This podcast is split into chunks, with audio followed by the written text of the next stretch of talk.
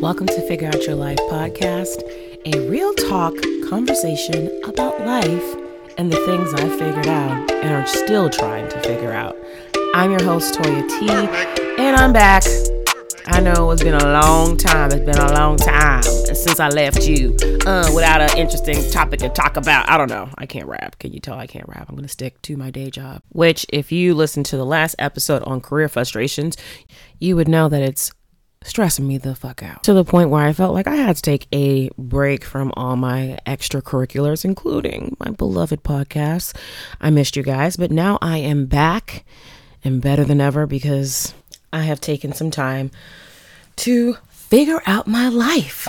Think about the things that make me happy, assess what I'm actually doing with my life, what steps am I taking towards my happy, and what steps I need to take to get to my happy and adjust accordingly. And so, this is me adjusting accordingly. I love talking to you guys.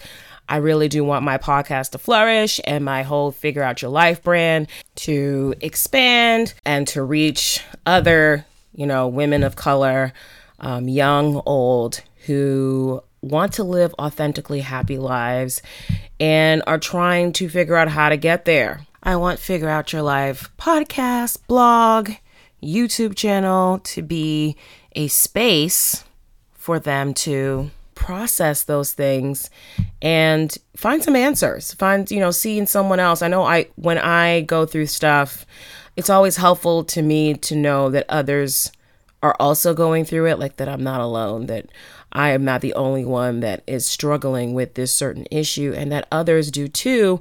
And to find out or, you know, hear how did they get through, you know, this issue, this problem, this obstacle. And so in this episode, I will be talking about my experiences in graduate school, what I figured out about myself, about mental health, about getting getting support, and how not to be ashamed uh, about my experiences uh, struggling with depression and anxiety. This is for you. And I hope that if you are listening, you know someone who is in that position that you'll share this with them because I am being super honest about my experiences and I'm doing so as a way to help others and to help them figure out how they can get through it too. So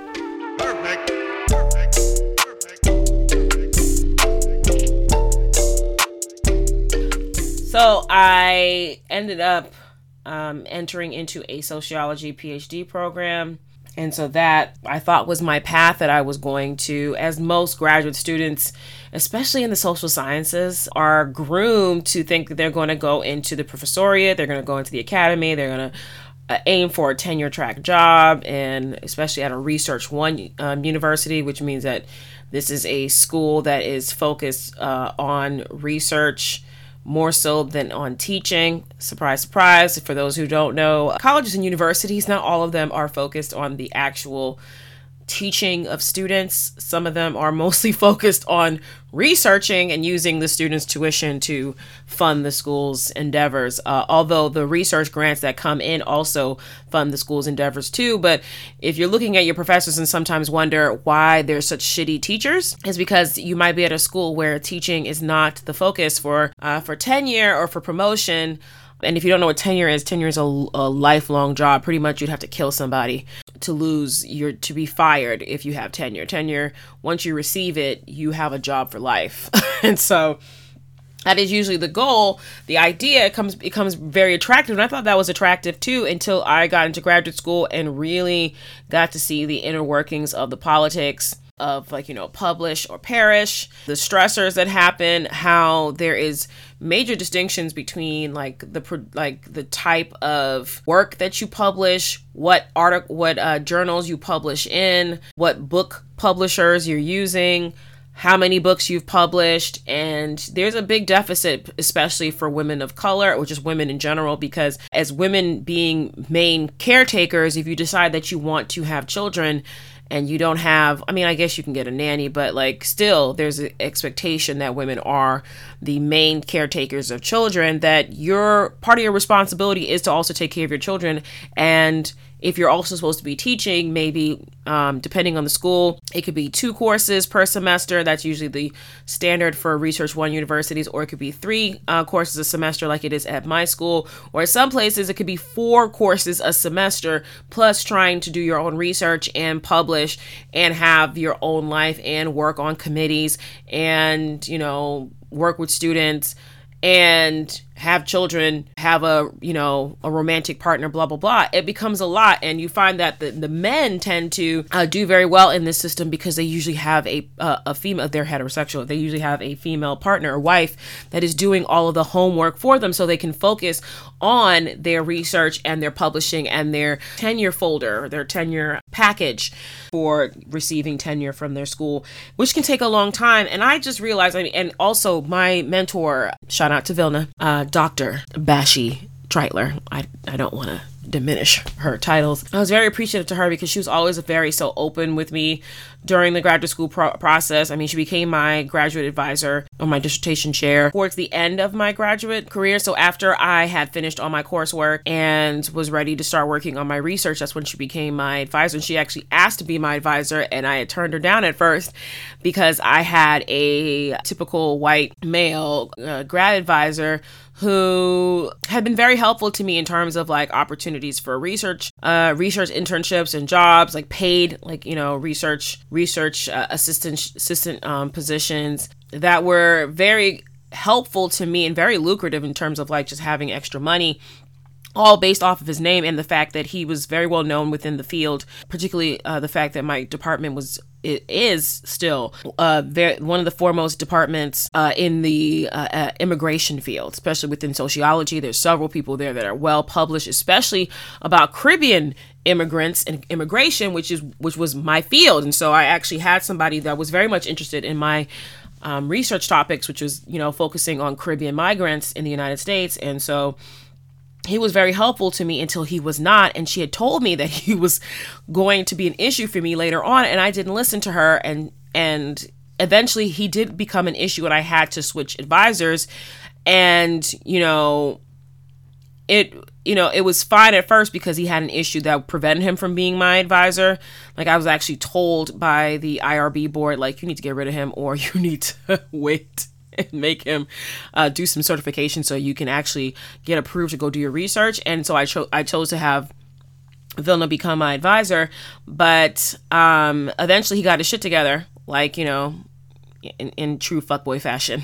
and I will tell you, he definitely is a fuckboy. Like you know, he put out some good work, but he's he's definitely an academic fuckboy.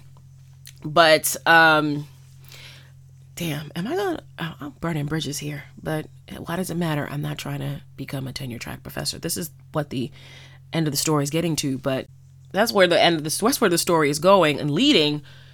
He got his shit together and then asked to be my advisor again, and I did not want to take him back. And we had to find a way. We had to like politically find a way, find other people that were in high up positions because he was he was the he was the chair of the, my department um, and had like full tenure and my advisor did not have full tenure yet and so she did not want to be want me to get penalized or her to get penalized by me you know telling him that i didn't want him to be the chair on my on my dissertation committee and so we had to find a way to like finesse it and get other people to talk to him and find a way to talk to him to get him to not retaliate against me which is important because he actually hasn't retaliated against one of my friends. I don't know if she ever i need to catch up with her. Um I don't know if she ever was able to get a tenure track job, but he was on her committee and she somehow slighted him in some way and he decided to take that out on her by not sending out her recommendations for jobs, which means that her um, applications were incomplete, so she wasn't even uh, in consideration for some of these jobs. And I was like, that is some fucked up shit there, but that is politics. People who have power in those senses will use their power to like get back at you and be really petty. Um, and even if you find, you know ask the person not to be on your committee and you don't ask them for recommendations if they're a well-known person in your field those universities that you're applying to are going to contact them anyway and ask them hey you're the foremost person in this field and they're at your in your program. Why aren't you writing them a recommendation? And that person can go ahead and say whatever the fuck they want about you. And usually that's what happens. They end up sitting there talking dog shit about you. And unfortunately this is the case when you're talking about um, you know people of color within the field that you have to be very very careful on how you uh, interact with the white tenured um, faculty members at these schools because it's politics. It's like you know like regular government politics. It's the same kind of politics in academia except it's a little bit less straightforward and there's a lot of illegal shit that happens that you can't really prove that um, that they do that in any other business you'd be able to go to HR and be like, well, this person did this, this, and that, and I have a case. In the case of, in this case, um, it's really hard to prove these things, and so mostly you end up seeing, um, you know, people suffering due to that. And so I knew uh, from talking to her and having that experience that I didn't want to do this tenure track shit. Like, it was stressful. I was highly depressed like very clinically highly depressed, like suicidal thoughts, highly depressed. Um, going to therapy and trying to find different ways to get through the stressors of, you know, trying to get through my PhD program, not knowing if I would ever finish, which extended my time. But then again, that was the path because I was someone who was so much about plans and so focused on a goal and that once I set my mind on it, I just kind of stick to it. That's it. I felt like I didn't know where else to what else to do. I had already spent at this point um what was one of my one of these major things happening. I had already spent at this point like about four or five years in graduate school. I was on a five year plan, and when the five years came up, so that was uh, I entered in graduate school in 2015 and um sorry 2005 am i talking about 2015 that's when i grad that's when i got my degree. Uh 2005 i entered into graduate school and um i was trying to get out by 2010 i was very much almost on that pathway to end in five six years uh because i had finished my coursework within um what was it? I think i finished in three years yes, so I think I was done. I was done with coursework by 2008. Yeah, by 2008, I was done with my coursework. I took all my comprehensive exams, passed them, and had already started writing my dissertation proposal in 2009, secured funding, and moved to Atlanta, was ready to move to Atlanta to go get all this stuff done. And so 2009, 2010, yeah, I lived in Atlanta. So yeah, I was on that pathway. The, the you know the fourth year of graduate school, I was you know in the field doing my research, and you know ideally you take the next year, you take the year to write, and then um, and then uh, you know defend your dissertation. And so I was on that pathway. I got a dissertation fellowship at um, UC Santa Barbara, where I was paid in the Black Studies department. I was pl- I was paid to move to California and work full time on my dissertation. All I had to do was uh, present my work at you know a spring um, symposium, uh, but also just be there and be mentored by the faculty in the program, which I very much ex- enjoyed that experience, and I did do a lot of work during that year. But by the time I finished, I wasn't really like you know, done writing. And so uh, that fellowship ended in 2000, like July of two, no, June of 2011, because I moved back to Boston in July of 2011. And I wasn't quite done, but I had, you know, a significant amount of my research transcribed because I did a lot of interviews and I transcribed most of it myself. And so that's what I spent most of my time doing and writing up chapters and stuff like that. And so uh, I might not have been ready to finish in 2011, but I very much could have finished in 2012. And that is, you know, when things got really hard for me being home, be having to adjust back to, you know, living in my mama's house. That was just not the plan. It was not the plan to ever move back to Boston. Did I did I forget to tell you that once I left Boston in uh, 2001 and went off to college in New York City, that I had no intentions in ever moving back, like ever moving back. I said, I'm never moving back to Boston. And look where I am now. look where I am now.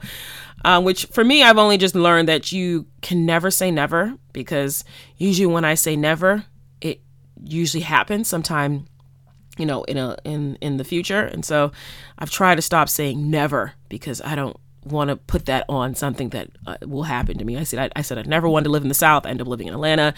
I never had intentions to live in uh, on the West Coast. I up living in California, and um, I have said a few times that I've never wanted to live in the Midwest. But God, let me take that back because I don't want to end up there. It's too freaking cold here, and I know it's very freaking cold up in the Midwest. I ain't got no. I, I don't want none of that. None of that over there. Um, although Chicago, I really do like Chicago as a city, but not during the winter. They can keep that. They can keep that nonsense. Um, they got underground tunnels because it's so freaking cold. They call the Windy City for a reason. I don't need any of that. So, oh, so graduate school. So I was on the path to finishing. I got kind of caught up. Ended up having to go to therapy again because I was depressed just being home. being home, having to be having to like readjust to being an adult living where my mama had, you know, lived. Um, in New York for four years, and then I moved to Atlanta, and then I moved to California. So I was, you know, post college, I had lived on my own for six years, and then having to move back and as an adult, that was not fun.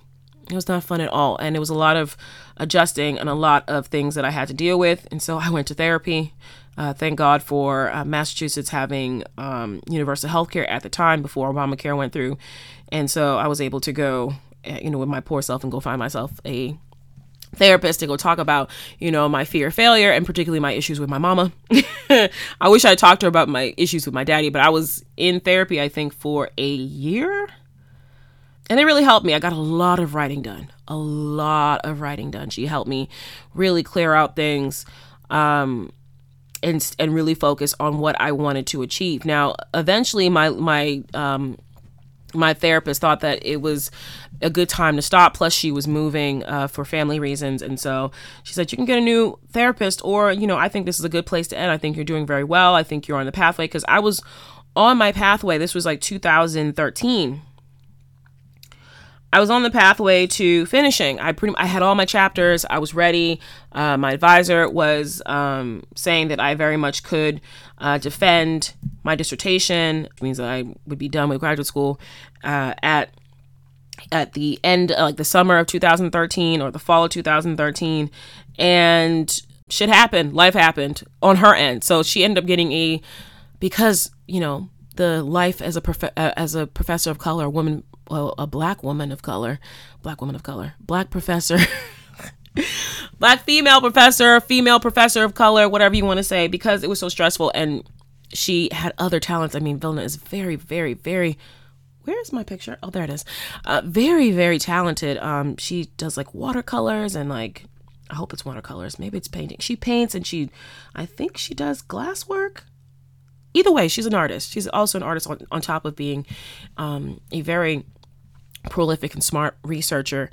But she got a she got a fellowship to in to to move to Germany and to like an art fellowship to just like you know learn from a master and how to you know focus on her art not her academic work. And she took it. She told me she was she was she had all these she had other things that were more related to her her work as a professor and her research and um, furthering that and furthering her her bid for um, for tenure to become a full professor at her university that she was at. Um, she was at one of the CUNY schools. CUNY has several schools. It's a city school, so they have like several, you know, colleges within it. And so she was on that pathway, but then she told me that, you know, she's deciding to take this art fellowship because she needed the break. She needed the time to actually focus on something outside of her job to focus on her other passions to give that a chance because when else are you going to have a chance to do it and i remember how she kind of convinced me to become my advisor that she had told me that you just because we're in this this profession where you have to focus on this uh, this goal of getting tenure, which takes a lot of work, a lot of work, and it's not always clear about what the parameters are for receiving tenure. So you have to do a lot of things, especially when you don't have seniority in a department. And if you're a person of color and you're at a school that has some sprinkles of diversity, you end up usually being the advisor for almost all the kids of color, no matter what their their um, their field of research is. And you end up serving on a lot of committees because you know the idea of saying no seems like the department chair and other people who are who are full tenured faculty might use that against you when you when you make your bid for for tenure and so you end up doing a lot of work on top of teaching, on top of grading, on top of trying to do your own research and, you know, be an advocate for students if you want to be an advocate for students and having a life.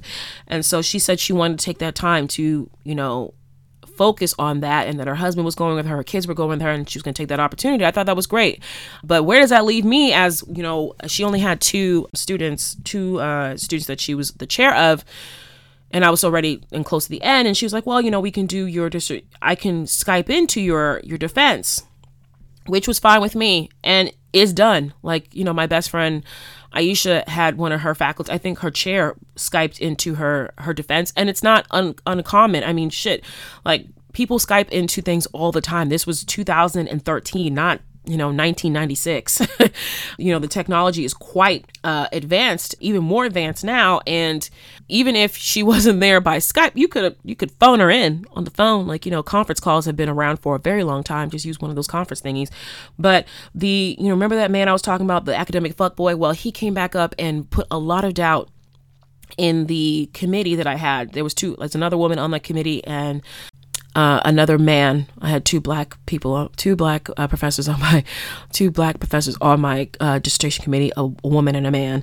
The man being uh, Dr. Charles Green, R.I.P. Um, he just he recently died this this year. He was very supportive of me, and I had him on my committee. And um, I had two white Jewish professors, uh, a man and a woman. The man, you know, is the academic fuckboy, um, and he convinced everyone that I was not ready based on what he read and I I tell you this man I don't think ever does any work outside of his own work and even that um because you could I had to like continuously like harass him and uh, CC the admin to get him to answer emails which was sign number 1 that he would not be a good advisor especially for me. Um but he convinced the entire committee, especially with his seniority and as being the department chair, that my dissertation was not ready and has suggested that I go back into the field. So move back to Atlanta and do more research. And I spent a year there. I spent a whole year in Atlanta and I wasn't just sitting on my ass. I was doing the work.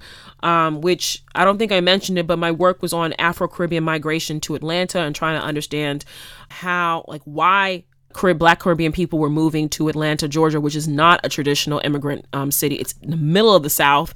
It's not even next to the water, which is usually traditional uh, immigrant uh, destinations or ports because, you know, uh, they're usually major cities in West where people come into a New York or a Los Angeles or a Chicago or a Miami, especially for Caribbean immigrants, Miami, New York, Boston, and those areas. And so I wanted to understand why they were going there, and I wanted to know how they were integrating into the black population in the very large part of black population in Atlanta. And, sp- and so I, you know, I was very much immersed in finding out things about the black Caribbean community in Atlanta and I had a lot I still do I still have all my stuff I had a lot of stuff um it's just I needed probably more guidance on how to mine some of my stuff and uh, as my as Vilna always told me that I seem to explain my things better than I than I do writing them. Somehow they get lost in translation. Somehow I seem to get stuck on putting down the information and and for me writing has always kind of been like that. My mind moves way too fast for my hands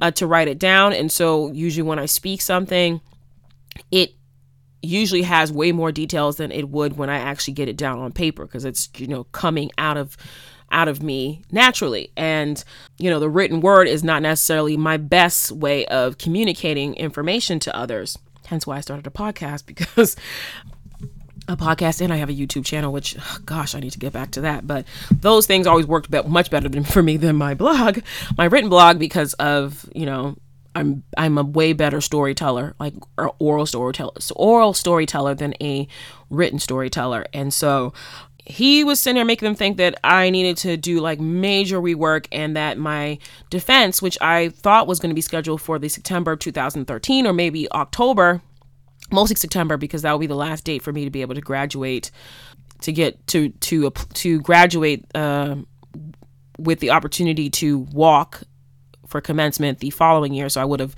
finished in 2013 and walked in 2014. He really put a stop to that. And when she told me that over Skype, I cried. I cried for a whole week pretty much cried for a whole week. And she said, you know, let me know what you think. She felt so bad. She felt like she had failed me, all because of these seeds that this academic fuckboy had put in her head. And so I had to figure out how to navigate that. And I had also at that time decided that I wanted to start teaching again because I thought I was going to go on to the well, I wasn't trying to go straight into the uh, to the tenure track teaching uh, tenure track professor position or uh, teaching position. I wanted to go into a postdoc, and so I was applying to postdocs and all that stuff. But I also wanted to make sure that I have I I started teaching again, so I can have that you know enhanced on my resume because I started teaching in 2007 I started. I taught my first class at City College, uh, and at the City University of New York in New York City. Um, great experience. I think the last class that I had taught at that point was in the spring of 2000. Not the spring, the fall of 2008. Because uh, after that, I took. A, I stopped teaching to focus on finishing my dissertation proposal, so I could go do my research in Atlanta and move and all that other stuff. And so, you know, I was fully much on that pathway of getting myself prepared to become a professor, but I wanted to make sure that I set myself up. So I wanted to do a postdoctoral um, research fellowship or teaching fellowship just to get myself um, ready and to become a more attractive, a more attractive applicant when I did start applying for tenure track positions and so I decided to start teaching. And so that's where the, the school that I'm working at now is the school that I ended up teaching at, starting teaching at again. It was in 2013, the fall.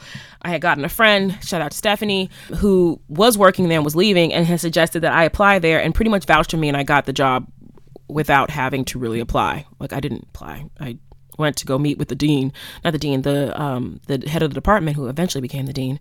And she pretty much said, like, you have the job if you want it. She vouched for you. Just you know, give me your, make sure you give me your uh, your your CV or resume, and you know, we'll put the information through, but you know, that's the formalities of getting in the system. So I've been working there since 2013, but I was kind of nervous because I knew that I hadn't taught in a long time and I was nervous and I knew that it was going to take up a lot of my energy first getting used to teaching at a new school uh, in Massachusetts in a different area because New York City is so much more diverse. My first class that I taught was predominantly black and Hispanic. I don't think I had any white students in my class, uh, which was very interesting, refreshing, fun. I did teach at Pace University where I did have more white students. And so eh, you know i'm i can teach a diverse a racially ethnically culturally diverse um, students but you know the school that i'm in is 20 minutes west of boston in an area and i'm from boston in a town that i'd only really heard of when i was in high school but thought it was way out in the boondocks. I was like where the fuck is that? Where is framingham let me know where Framingham is, please. And so I end up there and I'm walking around the campus and I'm like, well, it was the summer, but I'm looking at the website and stuff and I'm like, oh, this looks like a pretty white school, like kind of like the schools that I went to in Boston. And so I'm looking at the website and stuff and I'm like, oh, this looks like a pretty white school, like kind of like the schools that I went to in Boston. And so I wasn't really uncomfortable with that, but you know, I just didn't know. I didn't know. I was out in what I consider the sticks. And, you know, I wasn't trying to trying to put myself in a position where I could end up getting, you know, like lynched or something.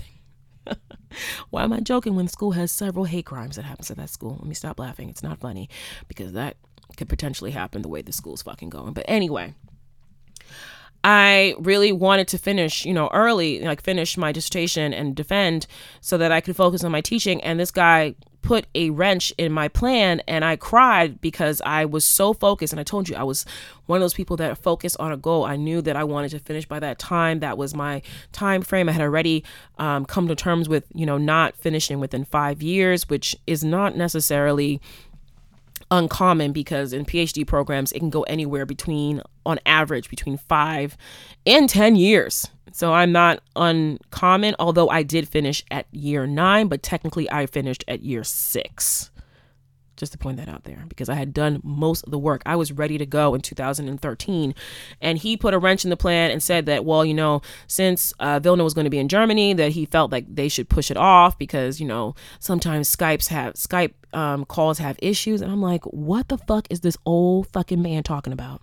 I mean, I was at that point where I wanted to put roots on him. I was real close to finding somebody's obia okay, and putting some fucking roots on him. I was gonna put something on him where all his hair would fall out because he had a full head of hair. All his hair would fall out and his children would hate him. I was like, I'm gonna put something on him, and his wife would leave him, and his house would burn down with no one in it, but would burn down and he would lose his job. I was real close to it, like throwing a brick through if he had a car. But New York City probably didn't have a car. But anyway, I was real close to it because he really stood in the way of what I thought was my plan. And it was my plan, and it was my advisor's plan. And so I started teaching and didn't know how to kind of move forward when I was so ready to go. And this person was telling me that I was not ready and needed to do more work and uproot myself and move back to Atlanta. I'm like, where am I going to find the money from for, to do that? Like, you know, when I was ready to go do my dissertation work, I had done a lot of applying for for for funds before I left New York City, before I was ready to go. And then you're telling me, oh, you need to go back. How was I supposed to do that? You wanted to add on more time. And I was just like, this is ridiculous. What do you want me to do? To live in Atlanta for the rest of my life so that you can feel comfortable? Or are you getting back at me because I did not make you my chair again and you wanted to swing your dick around? Um, to show who was boss. And so, I mean, talk about white male privilege. I'm telling you. So I ended up just, I ended up falling into a very deep, dark depression. I told you my therapy, I had stopped therapy because I was in a good place. I had I was ready. I had all the stuff together and I fell into a deep depression. On top of the fact that I was teaching in a new school, I felt really, I felt like a failure. And um, I went to therapy to deal with my issues with failure because I always felt like my mother had really high expectations of me, which is good because it pushed me, but also bad because it also, um, when I, whenever I struggled, I really took it hard and was down and horrible to myself. Like, talk about bad inner talk. I was toxic towards myself. And so I didn't know how to deal. Like, I was only teaching one class, but it was a class where it was, predom- I mean, like, talk about predominantly white. Like, I've, whoo, there was probably only two people of color in that room and whenever they weren't in the room i was the only person of color in the room. And on top of that i was the darkest person in the room which only made my um, my status as a racial minority very more apparent to me and probably to the students themselves. And I've I heard some of the students say some stuff that I was like, this is fucking racist. I didn't know what the fuck I was. I had a child talk, talking about, I think she was talking about colored people or Negroes. I think she'd used one of those words, and I was about to fight that chick. I was really about to fight her. I was like, oh, okay, where am I? Woo, what did I do? And I had another I had a white male student that tried to tell me that white privilege did not exist that you know black people have BET and it's not like white people have white you know tel- uh, entertainment television. So I don't think that exists. I was like what the fuck am I in? Where am I how am I putting myself in this position? I took a lot of days off. I took a lot of sick days during that because I sometimes just did not feel like having to show up and having to deal with that and having to feel inadequate and stupid and small and alone. And um, I was very much in my head on top of the fact that I wanted to finish my dissertation. And this white man told me that I was not ready, that I was not worthy, that I needed to do more work than I had already done, that I had already put the work in and you told me it was not good enough. And so it was it was a hard time for me, very hard. And by the second semester, so the second semester I worked there, which was um, the spring of 2014, I pretty much didn't think I was going to live through 2014. I really was in such a deep, dark clinical depression that I really saw no hope. I went to work because I had to go to work. Just just to seem normal. I spent on the times that I was not at work, I would come home and stare out of my bedroom window. Just stare out of it. Just watch the trees, watch the leaves. I watched a lot of YouTube during that time to kind of help me discover quite a few um, YouTubers. That's when I really got into YouTube. Started following the uh, angry Angry Nintendo Nerd, which is also now the Angry Video Game Nerd. Loved him, watch all his shit just to calm myself down. I watched a lot of different people just to to give me something to escape towards. And if I wasn't doing that or looking out the window, I was sleeping on the couch downstairs or sleeping in my bed, just, you know, classic signs of depression.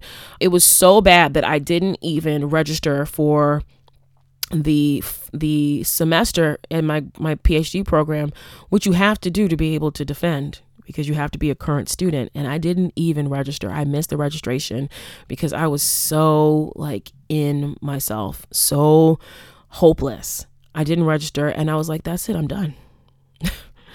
I guess it's over. I'm done. Like, I don't know what I'm going to do next. And as someone who always knew what she was going to do, it was hard for me to deal with, which added on to the depression. It added on, it added on to the suicidal thoughts. I don't know how many times I thought about hanging myself. I thought it'd be a good way to go. And then, just because black women are so powerful, and the two black women I'm particularly talking about is is my mother and my advisor, Vilna. The one good thing about it is that she was a great advisor for me. She was not just concerned about my academic career, whatever career I wanted to do, my profession. She was also concerned about me as a person. And every time I would check in with her, she would always ask me how my life was going. How's your love life? How's how's, you know, how's life at home how's life in california how's life in atlanta how's she would always ask me about myself as a person always putting um, at the center that despite the work that we're, we're supposed to be working on despite the fact that she is my graduate advisor that i'm still a person a person with a life that can also affect my career and that sometimes if we focus too much on the career goals that we can lose ourselves. And when we lose ourselves we lose everything. I was very grateful to her for being very honest about her own issues with mental health and particularly being in this field and talking about how it's not embarrassing. It is not um, it does not diminish you if you need help, if you need to go to therapy, if you need to get medication, because there's plenty of people within the field that are that are that are like that. There are plenty of people who um who need the extra help, and that we are in a field that is extremely stressful and it can be very lonely. The PhD process, especially when you're in the last stages, is extremely lonely process. It seems like something that you will never get out of because you are pretty much told that you have to be working all the time, and you'll have people around you your friends, your family who are constantly asking you when you're going to finish. And you're like, I'm trying to finish, but you are causing me more stress by asking me this.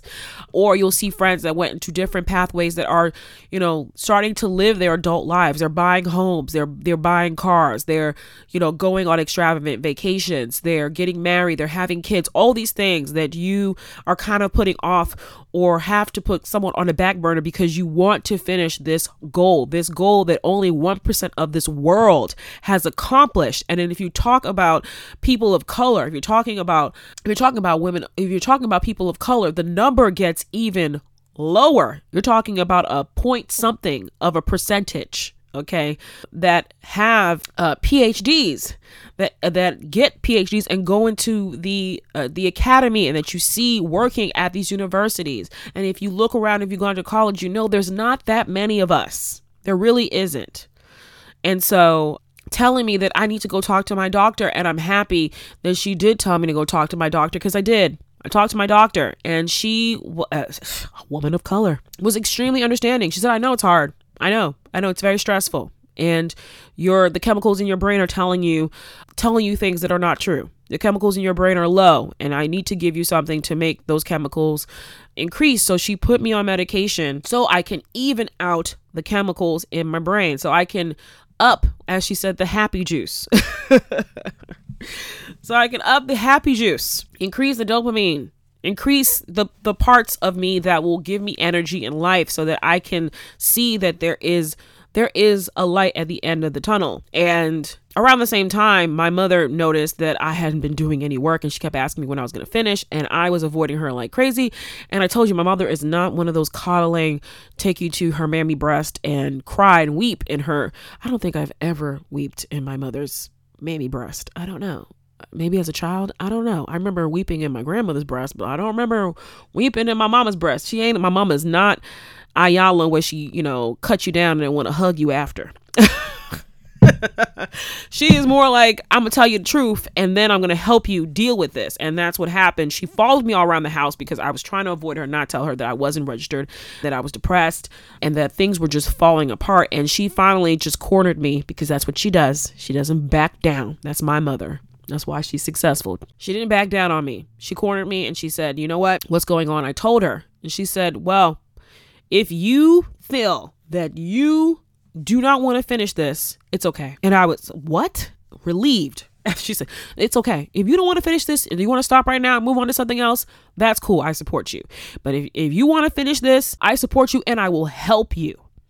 And so, and so my mother is a project manager or director let me let me not diminish her title She's a director of implementation and marketing at Blue Cross and Blue Shield, Massachusetts. And so she does project management for a living. She does all day long. She's just she she works on projects that the that come into the company and figure out ways to implement them figure out ways to uh, work with other people to get this project done to delegate tasks to other people that work underneath her or work with her i should say or work for her as they try to get something done. And so she came into my room after this conversation, sat down on my bed with a notebook and pencil and made a what looks like a scheduler. She put she made a scheduler and said, "Okay, what do we need to do to finish this dissertation? How many chapters? I said I need to finish all my chapters and turn them in to my committee to get approved, and then they will move me on to the fi- to the defense, so the defense date.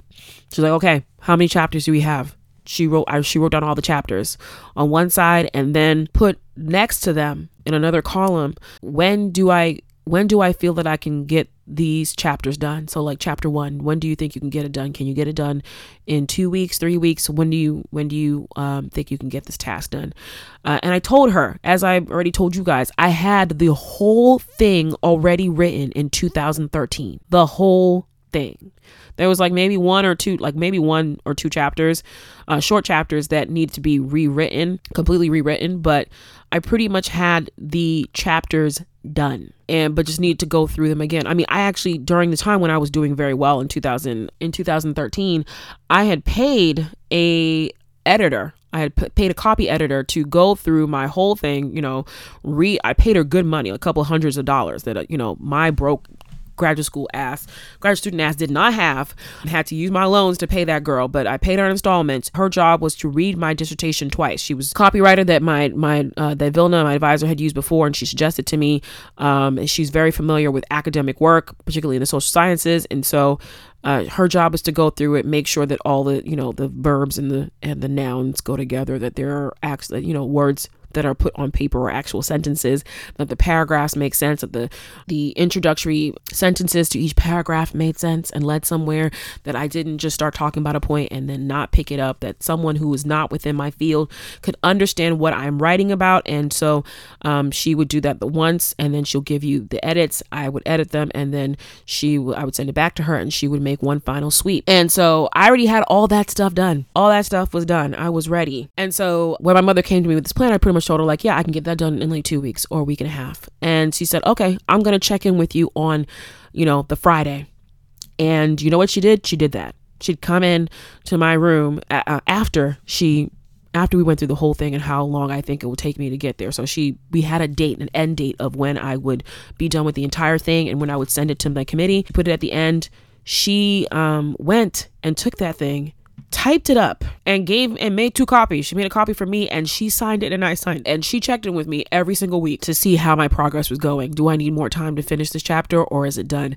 Um, and because I had gotten had most of the chapters done because they had already been read by my copy editor that I paid, most of those things got done really quickly. You know, with me still teaching and then you know having to find the time to also edit my stuff. And so it got done. And when we finished, you know, she handed me the sheet. She was like, "You're done. You can send it off now." And I sent it off. And this time they accepted it. This time, like you know, my advisor also, I forgot to mention, helped me re-register for classes because you know that was a major problem for me. Well, actually, she found out that I was not.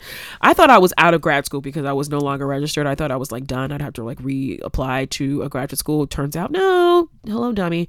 But that that's depression talking. And so during that time that the semester that I was not registered, which was the spring of 2014, I was doing all that work. I went to my doctor, I was working with my mom, I was working with my advisor, checking in with them, sending my stuff in, and we got that shit done. We got it done. in a year that I thought that I would not see the end of the year, I thought I'd be dead uh, by the end of the year. I finished it and I defended in October late October of 2014 while working. I think I was teaching two classes and I went to a friend's wedding on the Saturday. The Sunday, I drove home, like in, in Rhode Island. I drove home uh, back to Boston, even though my car broke down and I had to call AAA to give me a jump. My car was like on, like fucked up. Like, talk about shit. Got a jump, finally got home. As soon as I got home, packed up, drove to New York that night, the Sunday. My defense was the Monday. Uh, I did not teach on Mondays. And so went that day, got to New York with my parents, my mom, my brother, and and my father, and uh, checked into the hotel. I had my own hotel room, so I could like you know, so that I could relax, um, you know, take some moments to just you know breathe. Uh, the next day, had breakfast with my with my parents and my and my brother. Uh, we walked around uh, Times Square because my school is on 34th Street and Fifth Avenue, and you know walked around. Went to one of my favorite my favorite restaurants in New York City, Dallas BBQ. Got myself uh, a Texas sized margarita with an extra shot. I took that damn fucking shot because I needed it. And I made it to my defense. Now, let me tell you this I didn't finish when I wanted to. This was the Monday. But I invited every single fucking person that I could find that had supported me, that loved me, to be in the room with me because I might not have been ready for him the first time the academic fuck boy, but I was ready this time. I had my mama there, who I told you is not she is not the cry on the titty mama, okay? I had my mama there as my as my dissertation linebacker. You know, like when they said the office linebacker and someone says something and they come in and they and they they bum rush that person and take them out. She was in there to be my she was in there to be my my linebacker. If he said anything out of line, anything shady, anything that I felt like you're trying to cut me down, she was there to cut his ass down. Uh, I also had my aunt, my aunt, uh, one of my aunts, because I have a lot of aunts. I had one of my aunts there that came in from uh, Connecticut. She was also my linebacker, but she's a lot more cutting than my mom is. She ain't got no problem telling it to anybody, including family members. And so I had her up in there. Shout out to Auntie Floriska. I had my dad in there to be my cheerleader because that's what my dad is. Like my dad is the you're great, you're amazing, you're so smart, you're so beautiful. He's that parent. So he was there just to smile and nod at me and give me thumbs up. My brother was there because he had to be there. um, I also invited my my um, roommate from the beginning of graduate school, Karen who also went to high school with me, good, great friend of mine, sister friend of mine. Invited her. She showed up, had freshly had a baby. you know, she had her her daughter in August, and she was at my dissertation October. I mean, but she showed up. My friend Candace showed up. I mean, she worked in the area. She's best friends with my best friend, and she showed up and came to it. Um, also, one of my graduate school friends, the one that the fuck boy fucked over or tried to fuck over, she showed up too. Uh, I don't remember if she was in the room, but she was definitely outside because I think she got there too late to get in there. And so I had that room packed with my people just in case shit popped off because I was because when he caught me I was at a low he caught me at a low point. He caught me at a point where I was stressed and I was tired and I didn't know how to fight, but I, at that point I had my I had my warriors up in there. I'm talking about some Game of Thrones. I had my I had my bannermen up in there, okay? I had my bannermen. I had those who were loyal to House Tavernier. and um, it went well because, you know, I'm brilliant and amazing and, you know, super smart and shit. Um, and I finished. And, you know, that didn't go the way I planned it, but I had to figure out how to deal with when life sends you those kind of curveballs, what to deal with. And I'm happy that I had people to help me deal with that. And that's it. That's my story. That is how I got through. I didn't do it alone, I had plenty of help. And I'm not ashamed to tell you that because having struggles, struggling with mental health, um, having to deal with mental health issues, not being able to, you know, have your plans go through the way that you want them to go through, all of those things are not shameful. Failure is not shameful. It's about what you do when you experience these things. And so I hope that this was helpful for others out there. And I'm hoping that you guys will go out and share this and share your stories with me and let me know how you also got through. And if there's anyone out there that you know is going through it, that you would share this with them and let them know that they're not alone. And they can reach out to me or um, their doctors or a mental health specialist, but you definitely can get through it. You're not alone. And with that, I'm done with this episode. I hope you guys enjoyed it. Please, please, please, please share uh, this podcast with others. I'd really appreciate it. And if you could go onto iTunes and give me a five star rating and leave a comment, that would be much appreciated because then more people will learn about my podcast and it will grow and spread and become exactly what I want it to be, which is a honest, free space to talk about life and how everyone doesn't have it figured out. And I know I don't but anything that I do figure out or in the process of figuring out, I definitely will share with you guys, and I hope you will share with me. And with that, have a great day, evening, afternoon, wherever you are. Just be blessed. And I'll see you guys next week. All right, bye.